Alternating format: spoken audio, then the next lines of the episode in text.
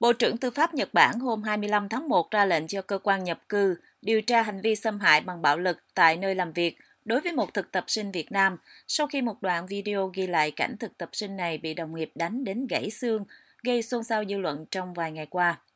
Truyền thông Nhật Bản cho biết thực tập sinh người Việt sang Nhật vào mùa thu năm 2019 theo chương trình thực tập sinh và làm việc tại một công ty xây dựng. Người đàn ông 41 tuổi này bắt đầu bị xâm hại bằng bạo lực khoảng một tháng sau khi bắt đầu làm việc và tình trạng này kéo dài suốt hai năm qua.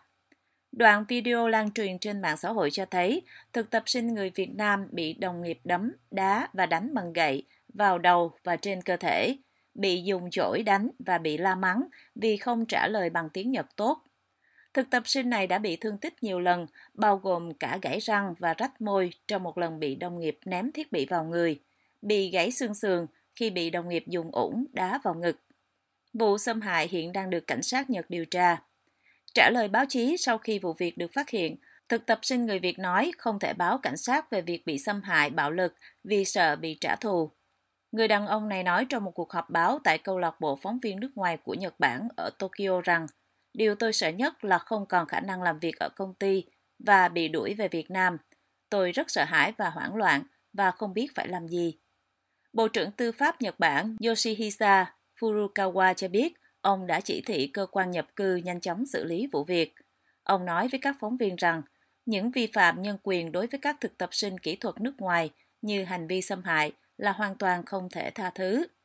Hiện công ty thuê mướn thực tập sinh người Việt Nam đã thừa nhận hành vi xâm hại và cho biết họ sẽ xin lỗi và bồi thường theo yêu cầu của nạn nhân. Cơ quan môi giới có trụ sở tại Okayama cũng đã nhận trách nhiệm trong vụ này và nói rằng lẽ ra họ phải ngăn chặn việc xâm hại xảy ra.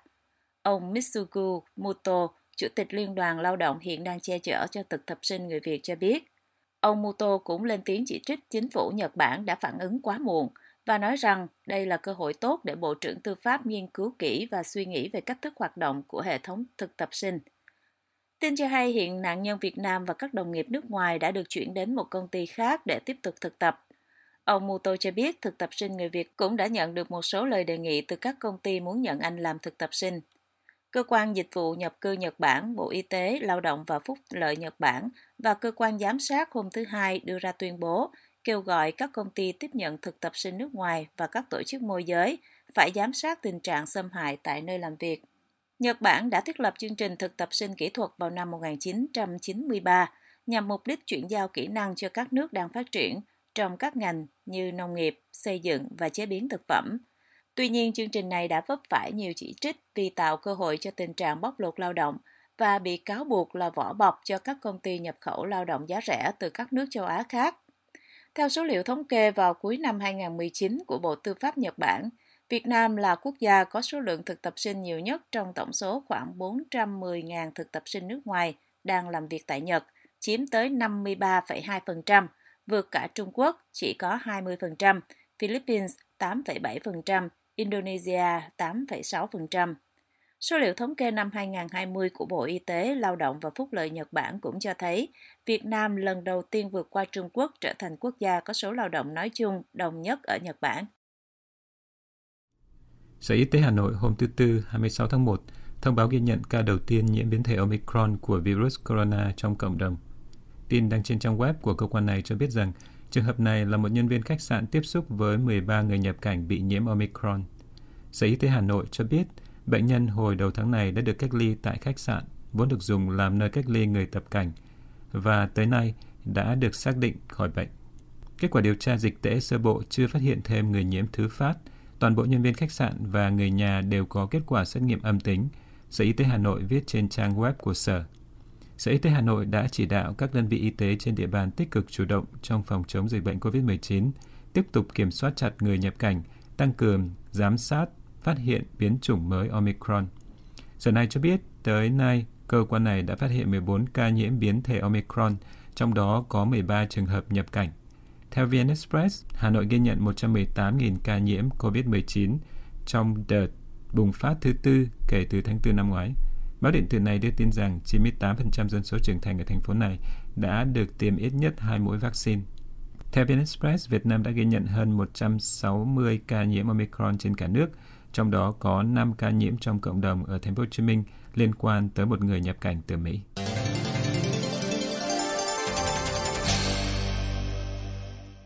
Thứ trưởng Ngoại giao Hoa Kỳ Wendy Sherman vừa có cuộc gặp trực tuyến với đại sứ Việt Nam tại Washington sắp mãn nhiệm là ông Hà Kim Ngọc vào ngày 25 tháng 1. Thông báo của Bộ Ngoại giao Hoa Kỳ cho biết, bà Sherman đã chúc mừng ông Hà Kim Ngọc kết thúc thành công nhiệm kỳ đại sứ và những đóng góp của ông trong việc thúc đẩy quan hệ đối tác toàn diện Việt Nam-Hoa Kỳ. Hai bên cũng đã thảo luận về những nỗ lực chung nhằm khôi phục trở lại tốt hơn từ đại dịch COVID-19, những diễn biến ở Biển Đông và tiểu vùng sông Mekong và tầm quan trọng của nhân quyền, theo lời phát ngôn viên Bộ Ngoại giao Hoa Kỳ Ned Price. Trước đó vào ngày 20 tháng 1, Cố vấn Bộ Ngoại giao Hoa Kỳ Derek Chollet cũng đã có cuộc điện đàm với đại sứ Hà Kim Ngọc nhằm đánh dấu kết thúc nhiệm kỳ đại sứ của ông Ngọc tại Hoa Kỳ và đồng thời tái khẳng định tầm quan trọng của quan hệ đối tác toàn diện Hoa Kỳ-Việt Nam đối với an ninh khu vực Ấn Độ Dương-Thái Bình Dương và Mekong.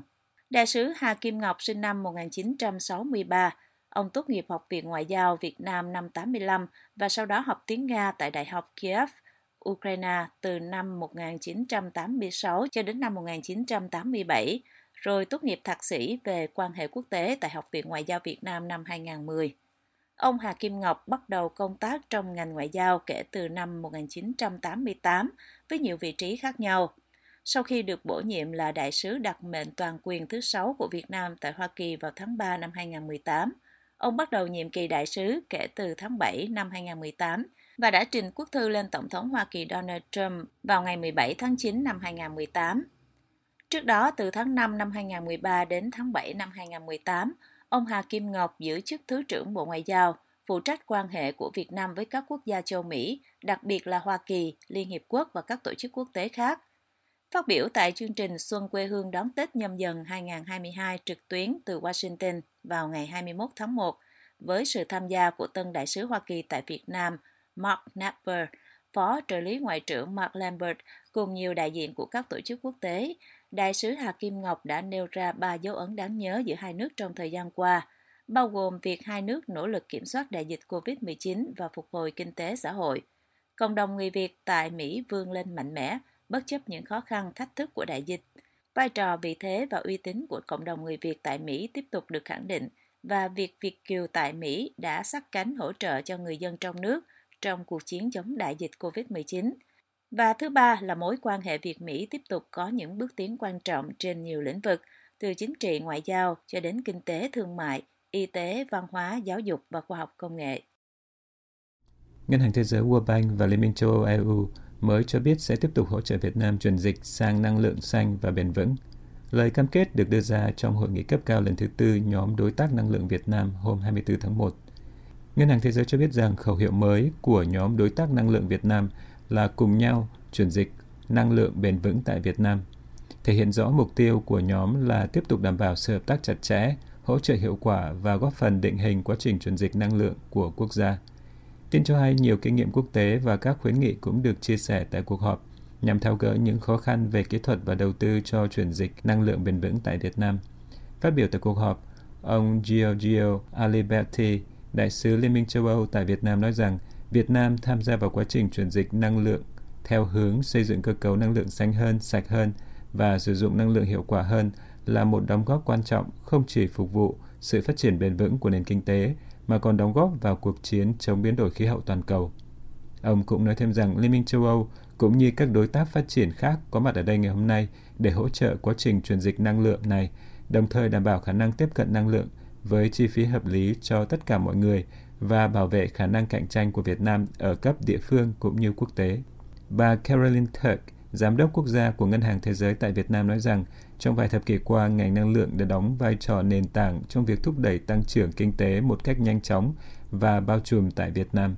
Tin cho hay, tại hội nghị về biến đổi khí hậu COP26 ở Scotland năm ngoái, Thủ tướng Phạm Minh Chính đã tuyên bố Việt Nam sẽ xây dựng và triển khai các biện pháp giảm phát thải khí nhà kính mạnh mẽ hơn nữa bằng nguồn lực của mình cùng với sự hợp tác và hỗ trợ của cộng đồng quốc tế cả về tài chính và chuyển giao công nghệ, trong đó có thực hiện các cơ chế theo thỏa thuận Paris để đạt mức phát thải dòng bằng không vào năm 2050.